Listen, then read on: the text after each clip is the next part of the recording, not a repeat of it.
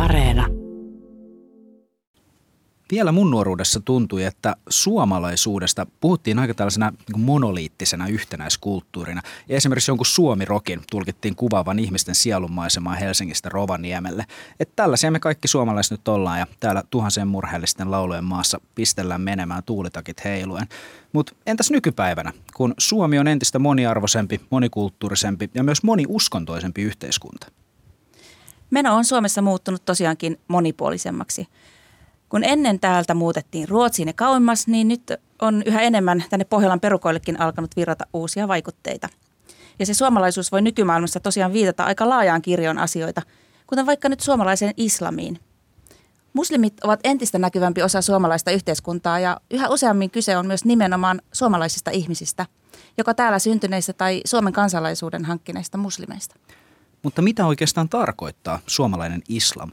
Minkälainen historia tällä on ja toisaalta syntyykö islamilaisen ja suomalaisen perinteen yhdistämisessä myös jotain selkeästi omaleimaista, esimerkiksi muuhun Eurooppaan verrattuna? Ja toisaalta, onko valloillaan myös jotain sellaisia stereotypioita ja yksinkertaistuksia, joista olisi vähitellen hyvä osata irrottautua? Tänään kysytään, minkälaista on suomalainen islam. Vieraana ovat suomalaiset muslimit uutusteoksen toimittaneet uskontotieteilijät Teemu Pauha ja Johanna Konttori. Kuuntelet Horisonttia. Minä olen Mikko Kurenlahti. Ja minä Hilkka Nevala.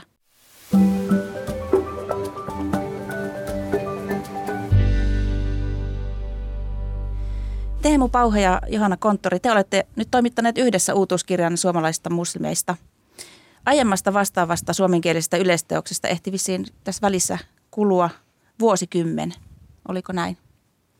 Joo, pitää paikkansa ja se oli yksi merkittävä syy siihen, että lähdettiin tämmöistä uutta teosta myös toimittamaan. Minkälainen tarve tälle päivittämistyölle teidän näkökulmasta nyt oli, oli, että onko suomalainen yhteiskunta ja suomalainen islam muuttuneet paljonkin tässä reilun vuosikymmenen kuluessa? Onhan tässä muutos tapahtunut. Tämä pelkästään lukumäärä, paljonko Suomessa muslimeita asuu, on, on siinä aikana jo kaksinkertaistunut näiden viimeisimpien arvioiden mukaan. Ja myöskin niin, ää, tutkimuskentällä on tapahtunut muutosta, että selvästi suoma, samassa samassa mitassa kun suomalaiset muslimien lukumäärä on kasvanut, niin myös kentälle on tullut uusia tutkijoita ja uudenlaisia tutkimusavauksia. Että myös, tutki, myös tätä, siinä mielessä niin tutkimuskirjallisuutta oli syyttä päivittää vastaamaan tätä uutta tilannetta. Minkälaisia muutoksia keskeisenä nostasitte esille? Tämä väestömäärä oli yksi, mutta mitä muuta? No näkyy myös semmoinen, että edelleen vaikka on tilanne se, että, että Suomessa valtaosa muslimeista on ensimmäisen polven maahanmuuttajia, niin sitten kuitenkin tämä niin, niin sanotun toisen sukupolven, eli näiden maahanmuuttajien Suomessa syntyneiden ja kasvaneiden lasten lukumäärä on kasvamassa selkeästi. Ja myös niitä, heidän niin kuin merkityksensä, vaikutuksensa suomalaisen kentällä on muuttumassa, mikä näkyy muun muassa siitä, että meidän kirjassa oli, oli mukana jo useita, tota, useampiakin suomalaisia muslimeita kirjoittajina ja että näkyy, että suomalaiset muslimit ovat myös alkaneet sitten tehdä, tehdä islamiin liittyvää tutkimusta, mikä tietenkin on oikein tervetullutta kehitystä. Että, ää, sitten lisäksi, mikä näkyy, niin samalla kun muslimien määrä on muuttunut, niin samalla on myös tämä islamilainen kenttä monimuotoistunut ja sinne on alkanut sitten löytyä uudenlaisia uudenlaiset ryhmät on alkanut organisoitumaan esimerkiksi seksuaalivähemmistöt. Seksuaalivähemmistöjen kuuluvat muslimit on, on perustanut omia yhdistyksiään ja tämmöisenä yhtenä esimerkkinä monimuotoistuvasta muslimiväestöstä. Totta, se menee näin. Näin just niin kuin Teemu sanoi.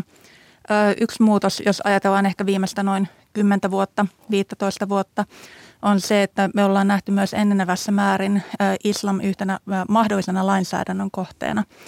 Ja tota, tähän päivään mennessä niin varmaankin rituaaliteurastus – ja sitten toisaalta musliminaisten pukeutuminen ja sen mahdollinen rajoittaminen on ollut niitä teemoja, joista on käyty keskustelua myös eduskunnassa ja mietitty, että onko tarpeen rajoittaa, tehdä jotain, jotain tota, uudistuksia ja näin. Toistaiseksi Suomessa ei ole esimerkiksi tehty minkäänlaisia huivikieltoja tai kasvohuntukieltoja, mutta niitä on kuitenkin jo väläytelty ja nämä on kaikki 2010-luvun asioita.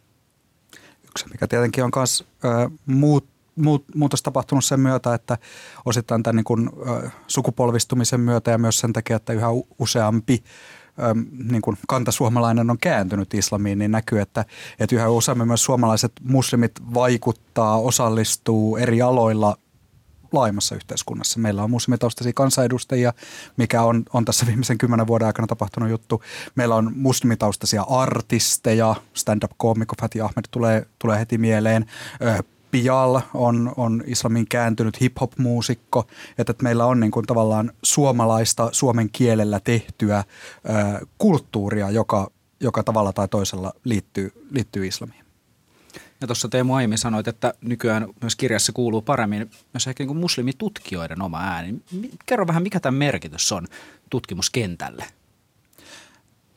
Tämä on sikäli niin kuin hyvä, hyvä ja tervetullutta kehitystä, että myös niin kuin tutkittavien ihmisten oma ääni pääsee kuulumaan ja vaikuttamaan sitä heistä tehtyyn tutkimukseen. Että, että olisi se vähän omituista, jos esimerkiksi niin kuin Suomessa kristillisestä yhteisöstä, kirkosta tekisi tutkimusta pelkästään muut kuin, muut kuin kristityt. Että, että, tämä on aina niin kuin ikuinen, ikuinen kysymys, pitkäinen kysymys uskontotieteessä aina ollut, että, että onko uskontoperinteitä parempi jotenkin niin kuin tutkia sisä- vai ulkopuolelta. Ja molemmissa on niin kuin omat, omat omat etunsa ja omat rajoitteensa. Ainakin mä olen sitä mieltä, että, että tutkimuskentän rikkaus on se, että siellä on niin kuin monen, monen, monenlaisista taustoista tulevia tutkijoita, mon, jotka osallistuu sitten niin, siihen niin kuin oman, oman tieteenalan kehittely, kehittämiseen ja käy, käy vuoropuhelua keskenään. On, siis tämä nimenomaan tämä myös tutkijakentän ja tutkijaporukan monipuolistuminen on hyvä asia, samoin kuin just tämä, mihin Teemu aiemmin viittasit, eli, eli se, että me kuullaan erilaisissa yhteyksissä, eri medioissa myös muslimien itsensä omaa ääntä. Ja se on todella hyvä, koska se voi välistä olla myös tutkijana ehkä vähän – vaivaannuttavaakin, jos oletetaan, että, että minä ei muslimina tutkijana jotenkin kerron, mitä muslimit ajattelee, minkä takia he toimii niin tai näin, käyttää huivia tai ei käytä huivia. Ja sitten mun pitäisi jotenkin kertoa, mitä toiset ajattelee, millaisia motiiveja heillä on ja niin edelleen. Eikä, eikä musta se on todella tärkeää sekä tutkijoina että muutenkin, että me kuullaan muslimien omaa ääntä. Mä haluaisin kysyä seuraavaksi, että minkälainen historia suomalaisella islamilla ylipäätään on, että – että kauan aikaa sitten tuli näitä tatareja tai, tai 1800-luvun loppupuolella, mutta, mutta sitten kesti kauan aikaa, ettei tullutkaan. Mitä, onko te, tässä joku semmoinen omaleimainen piirre suoma, nimenomaan suomalaiseen islamiin?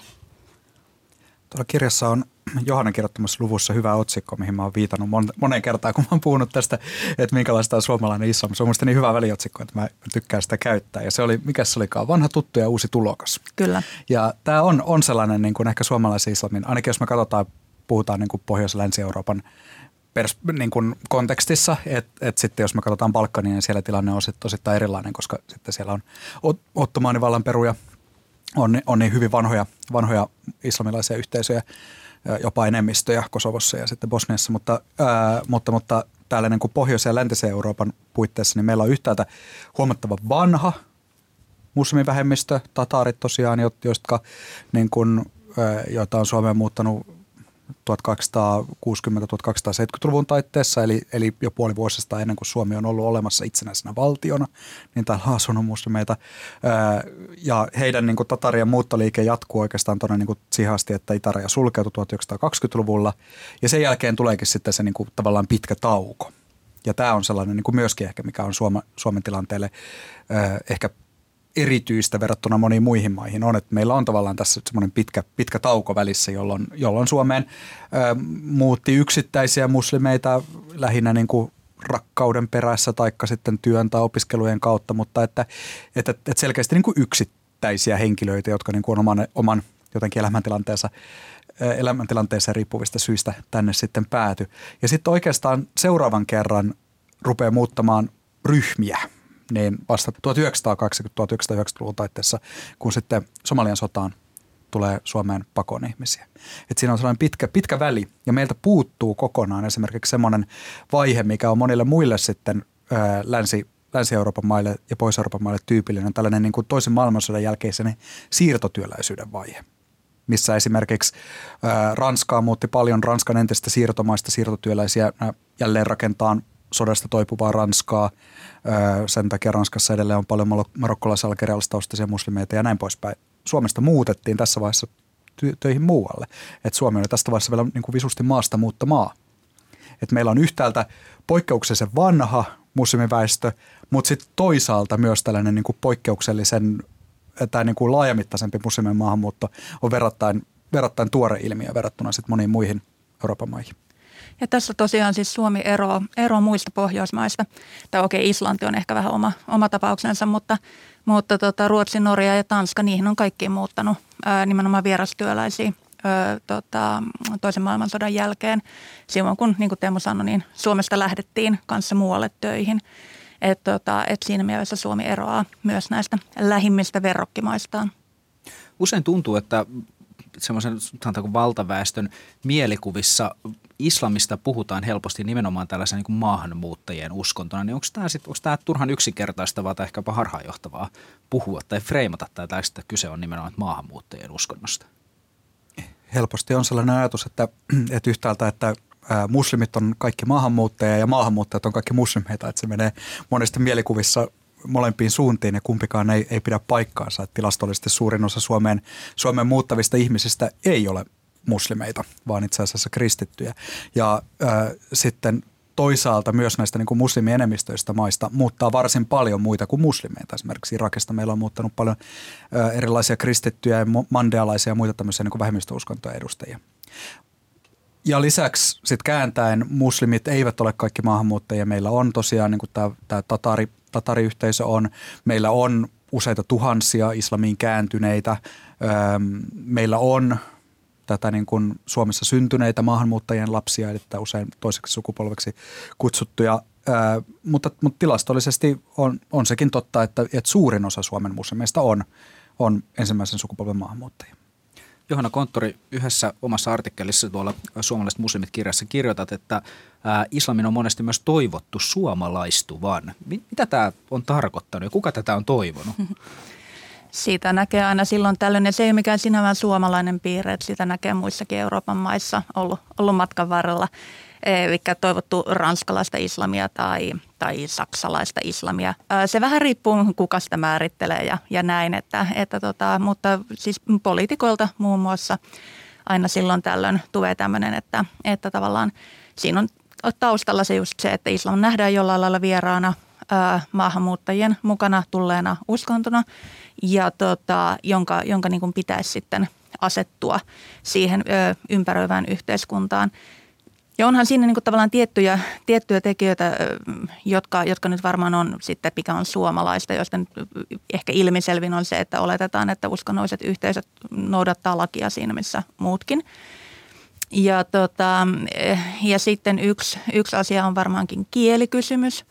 Eli se, että, että tota, välistä turvallisuusviranomaisiakin ympäri Eurooppaa on kiinnostanut, että millä kielellä saarnataan ja, ja mitä saarnataan. Ja tota, kun on, on seurattu jotain tiettyjä moskeijoita esimerkiksi ja, ja kun esimerkiksi Ranskassa, Ranskassa koetettu selvittää, että onko jotkut tietyt moskeijat jotenkin radikalisoituneita tai muuta. Että se myös, että puhutaanko, puhutaanko siellä ranskaa, puhutaanko siellä arabiaa vai mitä siellä oikeastaan puhutaan. Öm, yksi myös, mitä, mitä tota, toivotaan, öm, on raha – kysymys. Eli kun puhutaan moskeijoiden rakentamisesta, niin se yleinen toive lienee se, että ne rahoitettaisiin ainakin pääsääntöisesti suomalaisella tai ranskalaisella rahoituksella, kun Eurooppaan kuitenkin on rakennettu iso joukko moskeijoita niin, että niissä on, on esimerkiksi Persianlahden maista vahva rahoitus taustalla. Ja nämä on sitten semmoisia, että, että tota, näitä toiveita tämmöisestä. Välistä puhutaan eurooppalaisesta islamista, välistä puhutaan suomalaisesta islamista. Mutta tota, näitä toiveita niin ä, tulee siis myös muslimien itsensä puolelta.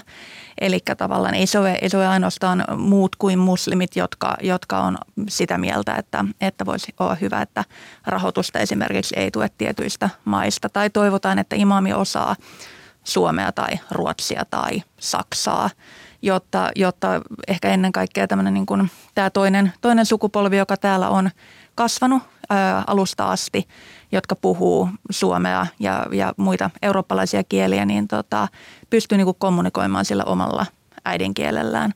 Eli tota, sellaisia niin kuin, ää, toiveita ja ajatuksia tämmöisestä äm, mukautumisesta siihen, siihen yhteiskuntaan, missä, missä ollaan, niin niitä toiveita tulee – sekä muiden että muslimeiden puolelta. Jos nyt sitten yritetään vähän kuvata, että minkälaista se suomalainen islam on, niin pitäisikö ensinnäkin ymmärtää se, että puhutaan hyvin laajasta kirjosta erilaisia ihmisiä? Se olisi tosi toivottavaa. Se olisi, se olisi ehdottomasti. Et, et se, mikä ehkä tähän niin kuin maahanmuuttohistoriaan liittyen, niin Suomessa on, on ehkä jopa pohjois Euroopan niin kuin kontekstissa katsottuna niin poikkeuksellisenkin etnisesti ja kansallisesti ja kielen, kielellisesti monen kirjava muslimiväestö. Osittain tämän takia, että meillä ei ole niitä niin kuin, ö, Suomen siirtomaista tulleita vierastyöläisiä, niin kuin esimerkiksi monissa, monissa sitten näissä muissa Iso-Britannian ja Ranskan ja Saksan kaltaisissa maissa sitten on, on nimenomaan näitä niin vierasteluja, mitä on haettu, haettu niistä siirtomaista, taikka sitten Saksan tapauksessa sitten Turkivaltion kanssa tehdyn sopimuksen myötä. Niin meillä ei, ei tätä ole, vaan meillä sitten on tullut ennen kaikkea suomalaisia muslimeita erinäköisillä pakolaistatuksilla, turvapaikanhakijoina, perheyhdistymisen kautta kiintiöpakolaisina, niin moniltakin konfliktialueilta. Ja tähän nyt liittyy se, että, että 90-luvun alun jälkeen on monissa muslimienemmistöissä maissa ollut, ollut ää, tota, väkivaltaisia konflikteja, ää, Persialahden sodat, Irakin, Syyrian kriisi, Bosnian sota, Somalian sisällissota, näitä on ollut paljon joita sitten on lähtenyt paljon, paljon ihmisiä pakoon ja, ja osa heitä on myös tullut Suomeen. Ja tämän myötä meillä onkin sitten niin kuin etnisesti, etnisesti ja kielellisesti monenkirjavaa poppoota. Ja mikä näkyy muun muassa siinä, että meillä on Suomessa, arvio meillä nyt on, on mikä tuossakin kirjassa esitetään, että Suomessa on semmoinen 120 000, 130 000 ö, muslimitaustaista ihmistä ja samaan aikaan meillä on, on selvästi päälle sata islamilaista yhdyskuntaa, joko uskonnollista yhdyskuntaa tai sitten rekisteröitynyttä yhdistystä tavalla tai toisella liittyy islamiin. Ja niistä oikeastaan vaan kuudella on, on yli tuhat jäsentä. Että ehdoton valtaus näistä yhdistyksistä on tosi pieniä. Että se niin kuin kertoo siitä, että kuinka monimuotoinen, monimuotoinen tämä, tämä väestö Suomessa on. Sen takia mä esimerkiksi itse en joskus kuulee puhuttavan Suomen muslimiyhteisöstä. Mun mielestä se on vähän harhaanjohtava termi, ehkä mieluummin voi puhua muslimiyhteisöistä. Tämä on totta kai ollut sit valtiovallalle toisinaan vähän hankalaa, koska ää, monesti esimerkiksi kun valmistellaan yhteiskunnassa jotain islamiin liittyviä asioita, päättäjillä olisi kova halu kuulla silloin muslimien ääni johonkin. Ja tämän takia onkin niin yritetty perustaa erinäköisiä tämmöisiä kattojärjestöjä, niin kuin vaikka islamilaisia neuvostoja tai vastaavia, jotka jotenkin pystyisi edustamaan sitä Suomen koko muslimiväestöä, mutta näiden, näiden yle, yleensä se onnistuminen näissä on ollut enemmän tai vähemmän rajallista. Näkyykö tämä moninaisuus sitten nyky-Suomessa entistä selvemmin? Mitä olette mieltä? Riippuu vähän varmaan mistä kulmasta katsoo, mutta tota, um, sanotaan näin, että, että tuntuu, että edelleen monesti tämmöisessä julkisessa keskustelussa, joka nyt sitten voi olla äm, somessa tai, tai lehdissä kirjoitetut artikkelit tai mikä, mikä se muoto sitten onkaan, niin ä, se moninaisuus ei ehkä vielä kuitenkaan riittävästi näy. Tota, tosin mun oma, oma niin näppituntuma on kyllä se, että kyllä siinä on menty eteenpäin. Että jossain niin 2000-luvun alkupuolella enemmän niin, niin tuntui, tuntui jotenkin mm, Mä en ole tätä tutkinut, joten tämä on nyt näppituntumalla, mutta, mutta syntyi niin semmoinen vaikutelma, että kun oli näitä eri terroriiskuja Yhdysvalloissa ja, ja Euroopalla, Euroopan mantereella ja näin, että et se semmoinen niin kuin islamin ja väkivallan yhdistäminen, vähintään potentiaalisen väkivallan yhdistäminen oli aivan kauhean vahvaa ja se oli siis suorastaan tuskastuttavaa välistä. Ja se on, mä itse koen, että se on monessa yhteydessä helpottanut en tiedä, mitä mieltä sä oot, Teemu. Siis törmäähän siihen yhä edelleen, että tavallaan, tavallaan jos joku on terroristi, niin ensimmäinen ajatus on, että kyseessä on muslimi, vaikka, vaikka se ei niin todellakaan välttämättä pidä paikkaansa, mutta että, että mä koen kyllä, että, että esimerkiksi tämmöinen, tämmöinen niin kuin aika vahvakin sidos, mikä meillä oli jossain vaiheessa, että se olisi hellittämään päin. Mutta, tota, mutta kyllä niin kuin, sitä ollaan mietitty, mietitty erilaisissa yhteyksissä nyt tässä tämän kirjankin parissa, kun on tehty töitä, niin – niin tavallaan se, että, että tota, yhä edelleen ajatellaan, että, että jos joku on muslimitaustainen ihminen, niin hän aika herkästi nähdään myös hyvin uskonnollisena ihmisenä.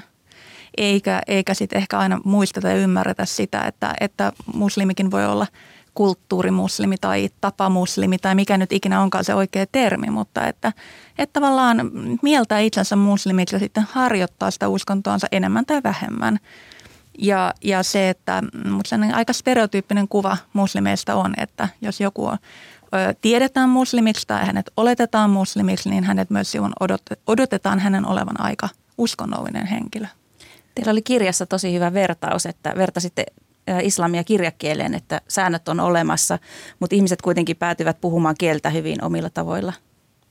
Joo, tämä on, tämä on sellaiselta yhdysvaltalaiselta ja islamin tutkijalta historiasta kuin A. Kevin Reinhardt, hän, hän käyttää tällaista vertausta justiinsa, että, että meillä on olemassa, niin kuin, että hän, hän käyttää tätä niin kuin opillinen uskonto, se islamin, islamin oppi ja periaatteet ja muut, niin se on, se on tavallaan niin kuin kielen kielioppi. Se on ne vastaavat niin kuin kieliopin säännöt, mitä meillä on, että, että, että, että, että miten, miten suomen kielen sanoja käytetään ja taivutetaan. Mutta kukaan ei puhu kielioppia. Että me puhutaan kuitenkin kielessä, niin kuin arjessa aina jotain murretta arkikieltä. Ihan samalla tavalla niin kuin, että islamissa on olemassa ää, näitä niin kuin tiettyjä, tiettyjä teologisia periaatteita, tiettyjä tätä niin kuin kielioppia, että miten, miten sitä tuo eri, erinäköisiä käsityksiä, miten sitä pitäisi harjoittaa uskoa. Mutta sitten käytännössä kuitenkin ihmiset puhuu ja harjoittaa aina sitä, mitä tämä A. Kevin Reinhardt kutsuu niin kuin murre-islamiksi. Jotain, jotain niin kuin paikallisia tulkintoja siitä, että, että, että ää, mistä, niin kuin paikallisia uskonnollisia käytäntöjä, mitkä sitten niin kuin liittyy nimenomaan siihen oman, oman, oman elämäntilanteen kontekstiin. Kirjassa te kirjoitatte uskonnollistamisesta, niin onko se siis nimenomaan tätä, että ylikorostetaan sen uskonnon roolia? Se on, se on käytännössä sitä ja siinä niin kuin – Uskonnollistaminen liittyy aika usein tänä päivänä nimenomaan islamiin, mutta ei ainoastaan, että, että kyllä sitä voidaan uskonnollistaa ihmisiä, ihmisiä niin kuin, joilla on ihan joku toinen, toinen tota, uskonnollinen tausta ja traditio, mutta tota, ehkä islamin kohdalla se tällä hetkellä ö, korostuu. Ja silloin tosiaan ajatellaan, että puhutaan esimerkiksi, ö, Teemu mainitsi tuossa aikaisemmin, että meillä on muslimikansanedustajia ja tota, tutkimuksen kannalta on, on ehkä niin kuin ihan ok termi puhua muslimikansanedustajista ja näin, mutta, tota, mutta täytyy aina muistaa, että nämä kansanedustajat itse eivät välttämättä halua olla nimenomaan ja ensisijaisesti muslimikansanedustajia tai maahanmuuttotaustaisia kansanedustajia, vaan he voisivat olla vaikka ennen kaikkea niin kuin veropolitiikan asiantuntijoita. Joo, joo, mulla oli tosiaan, olin, olin juuri kertomassa anekdootin tuosta mun omasta väitöskirjatutkimuksesta, jossa mä tosiaan tutkin nuoria muslimeita Suomessa. Ja mulla oli, oli tässä äh, väitöskirjaani osallistui just yksi, yksi nuori valtiotieteiden opiskelija, joka kertoi, että hän oli paljon miettinyt, että miten tulevaisuudesta tulee vauraansa ja kertoi, että hän, äh, hän ei ehkä halua lähteä minnekään niin kuin kansanedustajaksi tai vastaavaksi, koska hän hän on huolissaan siitä, että hänet sitten välittömästi jotenkin miellettäisiin muslimipoliitikoksi tai maahanmuuttajapoliitikoksi. Ja, sit, jo, ja ne olisi ne asiat, mistä häneltä sitten kysyttäisiin. Ja hän sitten sanoikin mulle, että ei häntä itse asiassa kiinnosta yhtään nämä niin kuin maahanmuuttokysymykset tai, tai vaikka niin kuin uskon, uskontoon liittyvät poliittiset kysymykset, vaan häntä kiinnosti, kiinnosti nimenomaan itse asiassa juuri ne verot. Että hän olisi ollut kiinnostunut ottaa kantaa niin kuin toimimaan veropolitiikan ja verokysymysten parissa. Mutta hän ties, hänellä oli semmoinen niin kuin oletus ja kokemus, että häneltä tuskin niistä, niistä kysyttäisiin, vaan hän jotenkin päätyisi sitten nimenomaan edustamaan muslimeita tai maahanmuuttajia. Tällä kertaa Horisontissa keskustellaan siitä, minkälaista on suomalainen islam. Vieraina ovat suomalaiset muslimit teoksen toimittaneet uskontotieteilijät Teemu Pauha ja Johanna Konttori. Tavallaan herää myös kysymys siitä, että jos nyt ajatellaan, että kuitenkin toiveena olisi, että, että myös muslimiyhteisöjen oma ääni pääsisi myös julkisessa keskustelussa paremmin esillä ja se normalisoituu se. Onko sillä kuitenkin arvoa, että, että pidetään esillä sitä, että tässä puhuu nyt muslimi vai onko tämä asia, joka pitäisi oikeastaan niin häivyttää sitten kentältä, että siihen ei kiinnitä huomiota?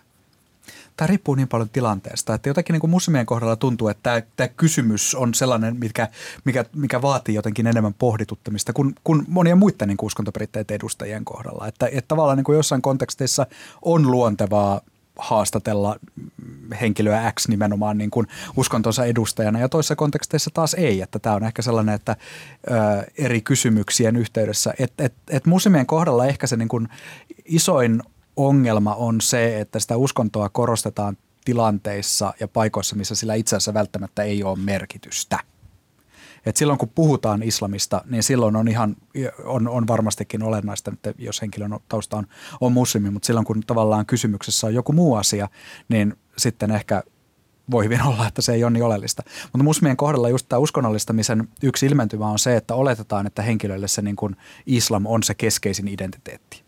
Että se on se, niin kuin mikä, millä kaikki hänen elämänsä muut osa-alueet ovat alisteisia. Ja näinhän tämä ei välttämättä ole. Henkilö voi kyllä olla muslimi ja harjoittaa islamia, mutta voi hyvin olla, että hänen niin kuin arjessaan hänelle semmoisia keskeisimpiä identiteettejä on vaikka se, että hän on, hän on tota, demari tai hän on golfari tai hän on hammaslääkäri tai jotain vastaavaa. Että joku tämmöinen identiteetti. Siis tämä on mun hyvä pointti nimenomaan, että se on kovin niin tilanne, tilannekysymys ja kontekstisidonnainen, että, että, miten, että, että tavallaan mitä se niin henkilö itse tuo esiin.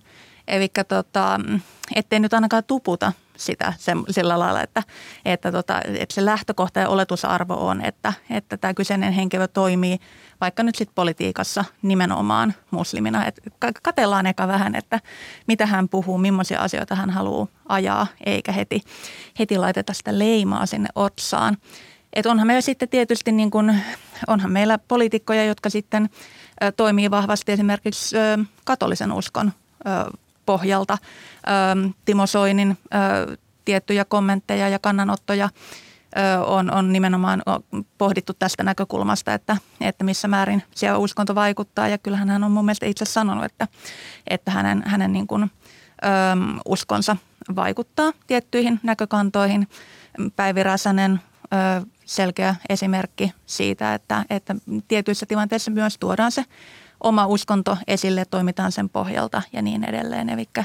Eli, ei tämäkään toki, toki niin kuin pelkästään, pelkästään muslimeita koske, mutta että en sitten tiedä ajattelisiko joku, että Päivi Räsänen tai, tai Timo Soini toimii pelkästään sen niin kuin kristillisen uskon kautta politiikassa. Yleistäisiköhän kukaan niin, en tiedä jos nyt miettii, että te työtte, työnne kautta pääsette omalta osaltanne vaikuttamaan asenteisiin, niin, niin tota, minkälaisia vallitsevia yksinkertaistuksia tai stereotypioita erityisesti toivoisitte, että niitä ei enää olisi tai te voisitte muuttaa tai rikkoa? Öö, stereotypia siitä, että musliminainen peittää päänsä vaan pakotettuna. Se olisi tosi kiva, että siitä voitaisiin päästä vähän eteenpäin kyllä mä myös sen, mistä me ollaan tässä oikeastaan sivuttukin, niin se yliuskonnollisen muslimin, joka puhuu ja hengittää ja syö ja tekee ja harrastaa pelkkää islamia ja ajattelee pelkkää islamia koko ajan, niin kyllä mä siitä, siitä haluaisin myös jo vähän, vähän murtaa sitä, että, että me tiedetään kuitenkin ihan hyvin tutkimuksesta myös, että, että esimerkiksi vähemmistö muslimeista vaikka rukoilee päivittäin, vähemmistö muslimeista käy, ää, käy moskeijassa säännöllisesti, niin että et, et jotenkin niin kuin, jotenkin todettaisiin se, että, että monessa suhteessa se niin kuin, keskimääräisen muslimin uskollinen profiili ei nyt välttämättä poikkea ihan hirveästi siitä niin kuin keskimääräisen kristityn uskonnollisesta profiilista. Ehkä myös se ajatus siitä, että, että muslimi ei lue välttämättä Korania niin sanotusti pilkulleen. Eli se, että jos Koranissa sanotaan jotain, niin se tarkoittaa automaattisesti, että kaikki muslimit ovat nyt sitten sitä mieltä, että näillä kahdella rivillä, mitä ikinä siinä sanotaankaan, niin se on just ja jetsulleen näin. Ja, ja Koranin suhteen myös niin kuin tämä, että, että sielläkin on ristiriitaisuuksia ja, ja, ja sitä tulkitaan ja muuta. Että, että ei oteta sitä ja ajatella sitä jotenkin, jotenkin niin semmoisena. Totta kai se on, se on pyhä kirja ja se on tärkeä kirja – mitenkään en halua sen niin kuin arvoa vähentää, mutta, mutta se, että, että välistä näkee, näkee niin kuin erilaisissa kommenttikentissä ja muissa sellaista keskustelua, jossa sitten muut kuin muslimit kertoo, että mutta kun Korani sanoo näin, niin muslimit toimii näin tai ajattelee näin, joka on oikeasti aika hurja. Välillä kuulee näitä huolestuttavia tutkimustuloksia, että Suomestakin saatetaan puhua esimerkiksi Euroopan rasistisimpana maana ja valitettavasti usein, usein varmasti suuri osa tästä kohdistuu myös, myös muslimeihin. Koetteko te, että onko siis islamin ja suomalaisuuden yhdistäminen ylipäätään niin Suomen kokonaisuudessa, onko se edelleen, onko se tosi vaikea kysymys? Ainakin tota, tutkimusten mukaan valtaosa Suomen väestöstä on sitä mieltä, että se on. Et, tästä eräs tutkimus, keskeinen tutkimus on Pew Pew-tutkimuslaitoksen tekemä tutkimus 2018 vuonna, mihin osallistui kaikki noi EU-maat lukuottamatta ihan näitä pieniä kääpiövaltioita. Niin, ja siinä todettiin, että noin kaksi kolmasosaa suomalaisista esimerkiksi oli samaa mieltä väitteestä, että islam on perustavanlaatuisesti yhteensopimaton kansallisen kulttuurin ja arvomaailman kanssa. Ja tämä oli korkein prosenttiosuus, mitä missään tähän niin tutkimukseen osallistuneessa maassa oli. Että ainakin niin kuin valtaosa suomalaisista on, on, on sitä mieltä, että ne eivät sovi yhteen. Sitten tietenkin tota, eri asia on, on, on kokonaan sitten se, että, että mikä on niin kuin muslimien oma näkemys, mutta kyllähän se varmasti ei voi olla vaikuttamatta myöskään siihen, että miten niin kuin voi mieltää itsensä suomalaisena muslimina, jos, jos ympärillä vallitseva asenne ilmapiiri on jotain sellaista, että islamin suomalaisuus ei sovi yhteen ja islam on jotenkin niin kuin epäsuomalainen uskonto. Niin ei se ainakaan niin kuin tue sellaista niin kuin oman suomalaisen muslimi-identiteetin rakentamista. Onko teillä sellainen kokemus itsellä tai tietoa siitä, että miten tätä käsitellään siellä muslimiyhteisön sisällä? Että onko se siellä – millä tavalla näkyy tämmöinen vaikeus siinä, että onko tämä suomalaista islam vai onko tämä, onko tämä hankala kysymys myös siellä sisällä? Mä olen itse tehnyt, tehnyt väitöskirjan pitkälti just tuosta aiheesta, että miten, miten tota, nuoret suomalaiset muslimit rakentavat sitä kansallista ja uskonnollista identiteettiä. Ja siinä jotenkin, kun mä keräilin eri, erilaisia aineistoja ää, sitä varten, niin – niin siinä jotenkin havainnollistui mulle se, että kuinka monenlaisia asioita siihen niin kuin suomalaisuuteen voidaan yhdistää. Et, et jotkut mun tutkittavista, mitä mä väitöskirjaa varten, vart, jotka mä osallistuin mun väitöskirjatutkimukseen, niin mielessä esimerkiksi suomalaisuuden, että, että se on, on jotenkin niin lähtökohtaisesti kristillisyyttä. Että et, et, et, et tehtiin semmoinen aika voimakas tota, mieleyhtymä suomalaisuuden ja kristiuskon välillä. Ja esimerkiksi mun oletettiin usein automaattisesti, koska mut miellettiin jotenkin niin kuin enemmistö suomalaiseksi, niin, niin mun miele oletettiin automaattisesti olevan kristitty, vaikka mä en sitä kyllä kenellekään sellaista sanonut niin kuin tutkimusta tehdessä. Et, et, et, et, että tämmöisiä niin kuin, suomalaisuuteen liittyy tällaisia niin kuin mieleyhtymiä, ää, mitä ehkä voi olla vaikea niin kuin yhdistää sit sen niin kuin islamisen identiteetin kanssa. Mutta sitten samalla ne monet tutkittavat mies, mie, yhdistää suomalaisuuteen myös toisenlaisia piirteitä. Että vaikka jotain hyveitä puhuttiin, että suomalaisuuteen liittyy semmoinen niin kuin luotettavuus ja, ja, ja se, että niin kuin, tota, ei, ei puututa asioihin, annetaan niin kuin toiselle oma tilansa ja oma rauhansa ja näin poispäin. Ja sitten saattaa ne samat samat ihmiset puhuakin, että nämä itse asiassa ihan samat jutut liittyy myös islamiin. Ja se oli tosi kiinnostavaa, että kun mä haastattelin vaikka nuorisojärjestöjä aktiiveja, niin samat henkilöt, jotka oli aikaisemmin haastattelussa puhunut, että, että, että ne suomalaiset tai te suomalaiset on, tekee jotain tai on sellaisia tai tällaisia, niin saattaa sitten kun ruvettiin puhumaan niistä suomalaisuuteen liittyvistä hyveistä, saattaa ruveta puhumaan meistä suomalaisista. Et, et jotenkin niin se, eh, ehkä mun väitöskirjan kesken tulos olikin tämä, että suomalaisuuteen voi liittyä hyvin monen näköisiä asioita, mitä siihen yhdistetään. Siihen voidaan liittää niin kuin tällaisia uskontoon liittyviä juttuja, eh, siihen voidaan liittää jotain hyveitä ja tapoja. Jotkut niistä on sellaisia, mihin on, on, on ehkä niin kuin muslimina helpompi samaistua kuin toisiin.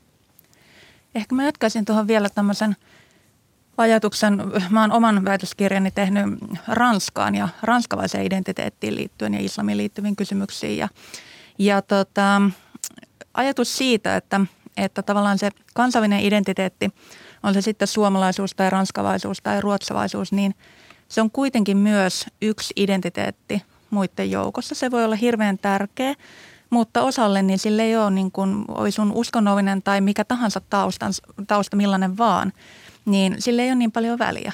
Et osahan meistä niin kuin identifioituu ää, muutenkin ensin vaikka stadilaiseksi tai eurooppalaiseksi tai johonkin ihan muuhun. Ja sitten se suomalaisuus tai mikä ikinä se, se tota, kansalaisuus onkaan kyseessä, niin, niin se tulee sitten siellä jossain vasta myöhemmin – Eli ei sen tarvitse olla, olla välttämättä muutenkaan sen, sen niin kuin suomalaisuuden ää, niin kuin kenenkään yksilön se ensimmäinen identifioitumiskohde. Osalla on, osalla ei. Ja se, tota, se, se pätee kyllä, kyllä tota varmasti niin kuin, niin kuin ihan uskontokunnasta riippuen, ää, anteeksi, riippumatta. Tota, jos mietitään tästä kirjan julkaisemisesta vaikka seuraavat kymmenen vuotta eteenpäin, niin minkälaisia askelia suomalaisuuden ja islamin yhteiseloon liittyen te haluaisitte nähdä? Se, sellaisia ainakin, mitä mä niin kuin, äh, oletan näkeväni kovasti, on se, että et, et nyt tämä niin kuin koko ajan tämä sukupolvistuminen, mitä me nyt ollaan nähty, nähty tähänkin mennessä, niin se tulee voimistumaan. Että tämä niin kuin toisen sukupolven äh, koko kasvaa, se kolmas sukupolvi rupeaa kasvamaan, näin poispäin, että, että, että, ja ehkä tilanne on, on sitten myöhemmin se, että suurin osa enää vaikka Suomen muslimiista ei olekaan niitä niin kuin maahanmuuttajia, vaan Suomessa ja syntyneitä ja kasvaneita, niin sillä on varmasti omanlaisia seurauksiaan esimerkiksi siihen, että että tutkimuksessa näkyy, että vaikka monet näistä niin kuin ensimmäisen sukupolven ö, yhteisöistä, moskeyhteisöistä ja muista, niin on toiminnassaan aika usein suuntautunut jotenkin sinne niin kuin, tota, näiden yhteisöjen jäsenten lähtömaihin. Että toiminta on esimerkiksi pääasiassa arabian kielellä ja, ja, ja, ja muutenkin ollaan jotenkin niin kuin orientoiduttu sinne lähtömaan suuntaan, eikä välttämättä olla kauhean kauhean aktiivisesti esimerkiksi niin kuin, äh, hakeutumassa mukaan johonkin vaikuttaa yhteiskunnassa tai hakeutumassa johonkin uskontodialogin tai muuhun. Mutta sitten näkyy myös tutkimuksessa, että tiedetään, että, että, että toisen sukupolven kohdalla tämä tyypillisesti muuttuu ja se orientaatio kääntyykin yhä enemmän sitten siihen niin kuin, ympäröivään yhteiskunnan suuntaan. Ja Suomessakin näkyy just tämä, että meillä on, on tässä viimeisen kymmenen, viimeisen parikymmenen vuoden aikana vaikkapa syntynyt nuorten muslimiette järjestöjä, jotka on ollut tosi aktiivisesti esimerkiksi järjestämässä erilaisia tota, hankkeita, vaikka niin työllistymiseen liittyviä hankkeita, järjestämässä vaalipaneeleita, kun on ollut tota, eduskuntavaalikampanjat tai kunnallisvaalikampanjat tai muuta. Et, et, et osallistumassa jotenkin selkeästi ää, niin kuin laajemmankin yhteiskunnan toimintaa, osallistunut uskontodialogiin ja muihin tällaisiin, niin mä oletan ja myös toivon, että me nähdään tällaista enemmän, enemmän jatkossakin. Mä toivon myös, että jatkuu tämä kehitys, mikä me on näkynyt tähän kirjaan mennessä, että et, et, et, niin kuin muslimit ovat myös aktiivisemmin mukana siinä niin kuin akateemisessa tutkimuksessa, mitä heihin liittyen tehdään. Sitä mä toivoisin näkeväni enemmänkin.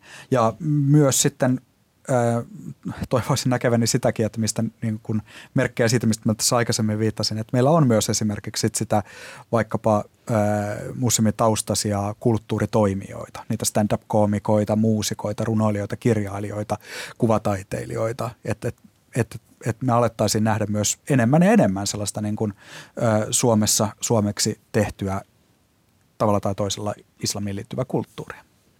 Sä oot sanonut myös Teemu Pauha, että, että oot kai, tai olet kaivannut tämmöisen niin kuin konservatiivisen tai tiukan uskonnollisuuden ymmärtämistä ja lukutaitoa lisää, että, että pitäisi oppia ymmärtämään, että ihminen voi ihan itse haluta omaksua jollakin tavalla rajoittavia käyttäytymismalleja.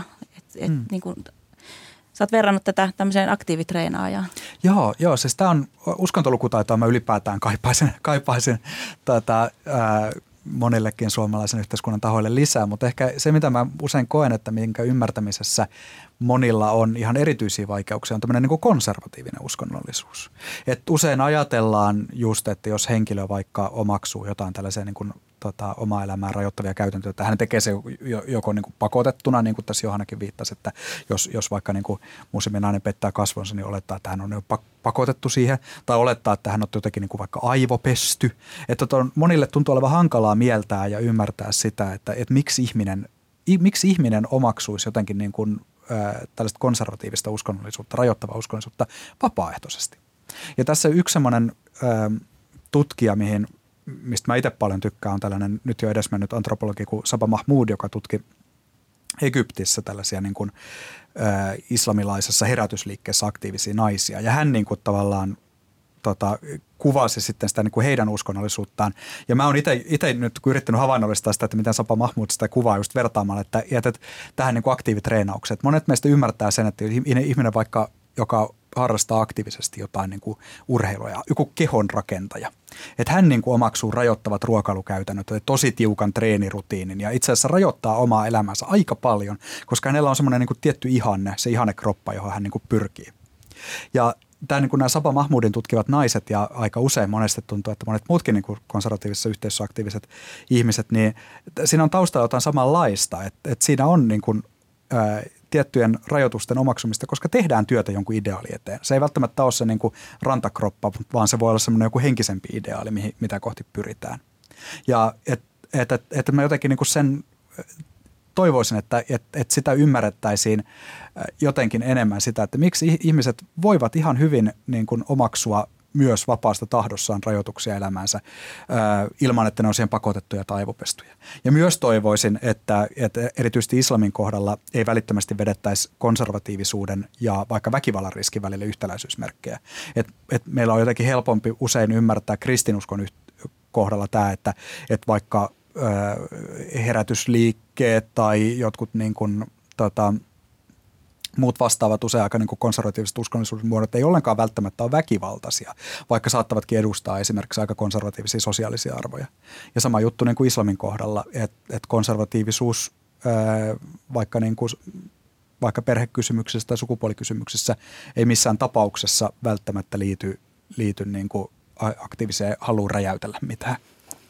Entä Johanna Konttori, jos nyt katsot suomalaisen islamin tulevaisuutta vaikka sinne kymmenen vuotta tämän kirjan julkaisemista eteenpäin, niin minkälaisia kehitysaskelia sä haluaisit nähdä suomalaisessa yhteiskunnassa? Kyllä mä toivon, että varmaan nimenomaan niin sen monimuotoisuuden ymmärtäminen kasvaisi. Että yhä edelleen erilaisissa yhteyksissä – on se sitten joku julkinen keskustelu, jota mä seuraan, tai on ne sitten ollut opetustilanteita tai, tai jotain tämmöisiä yleisötilaisuuksia, niin putkahtelee edelleenkin jotenkin se semmoinen, semmoinen niin kuin aika äm, yksinkertaistava näkemys islamista ja muslimeista tietynlaisena ihmisenä. Ja, tota, ja se, että se lähtisi ihan oikeasti ja vielä vahvemmin rikkoutumaan ja, ja ymmärrettäisiin tavallaan semmoisia asioita, mitkä on ehkä niin kuin – oletan enemmistölle meistä niin kuin kristinuskon kohdalla ihan, ihan selkeitä, että joku uskoo, joku ei usko, joku käy kirkossa, aika harva käy kirkossa, ö, aika moni ei käy kirkossa, vaikka kuinka olisi, olisi tota, kirkon jäsen ja, ja niin edelleen. Ja se, että mm, Yhdysvalloissa joku, joku kristitty ö, hyökkää aborttiklinikalle, niin se ei niin kuin leimaa kaikkia kristittyjä ja niin edelleen ne on ihan niin kuin normaalia ja arkipäivää ymmärtää nämä.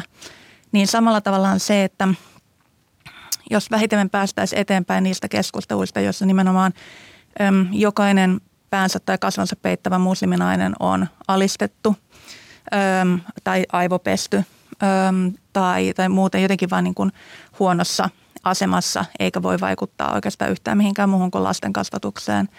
Ja tota, tai, tai tämä kysymys siitä, että missä määrin islamia liitetään niin kuin vähintään niin kuin väkivallan mahdollisuuteen, jonkunlaiseen uhkaan. Öm, siihen, mihin aiemmin viittasin jo, että, että meillä on näitä tapamuslimeita ja, ja tota, meillä on uskovia muslimeita ja me on kaikenlaista siinä välissä. Että et ymmärrettäisiin se oikeasti, että tavallaan – ö, muslimit on sekavainen joukko ihmisiä siinä, missä niin kuin me kaikki muutkin, että, että meitä on aika, aika moneksi. Että tota, sitä, mä, sitä mä toivon, että se tulee toisaalta niin kuin, se tulee myös siitä, että entistä enemmän nimenomaan kuullaan muslimien itsensä ääntä. Kuullaan niiden ääniä, jotka, jotka on niin kuin omissa yhteisöissään kokenut jotain painostusta tai muuta, jotka on ehkä luopunut uskostansa – kuullaan mm, seksuaalivähemmistöjen edustajia, kuullaan niitä, jotka on konservatiivisia, jotka harjoittaa aktiivisesti uskontoaan ja, ja niin edelleen. Mutta että saataisiin sitä niin kuin kirjoa oikeasti enemmän näkyviin, se on mun toive. Teillä on täällä kirjassa tämmöinen, että esimerkiksi kouluissa voitaisiin edistää kuuntelemalla muslimioppilaita, että miten he haluaisivat esimerkiksi rukoilu, rukoilu hoitaa koulussa, jos haluavat, niin millä tavalla se voisi tehdä? Meillä mun opiskelijoiden kanssa, mä opetan islamilaista teologiaa Helsingin yliopistossa, me tehtiin mun opiskelijoiden kanssa viime keväänä kurssi tuonne tämmöinen niin kuin, ää, ohjeistus tai opas terveydenhuollon ammattilaisille muslimien kohtaamiseen. Ja me mietittiin pitkään, että miten tiivistää niin kuin 40 sivuun semmoinen niin kuin jotenkin, että mikä, mikä olisi semmoinen keskeisin ohje, mitä me haluttaisiin antaa. Ja me tiivistettiin sen niin kuin siihen oppaan alkuun kymmenen semmoista pääkohtausta. Ykkönen oli se, että tota, – että et, et, sä et mitenkään voi tietää, mikä merkitys uskonnolla on toisen ihmisen elämässä, ellei sä kysy. Et, et kysy, Sitten, siten saa saat sen niin tietää. Et, et, et just tämä, mitä, mitä Johanna sanoi, että oletettaisiin vähemmän siitä, että mitä, mitä joku muslimi ajattelee tai uskoo ja muuta. Ja mieluummin kysyttäisiin ja kuunneltaisiin. Kiitos keskustelusta Teemu Pauha ja Johanna Konttori. Kiitos.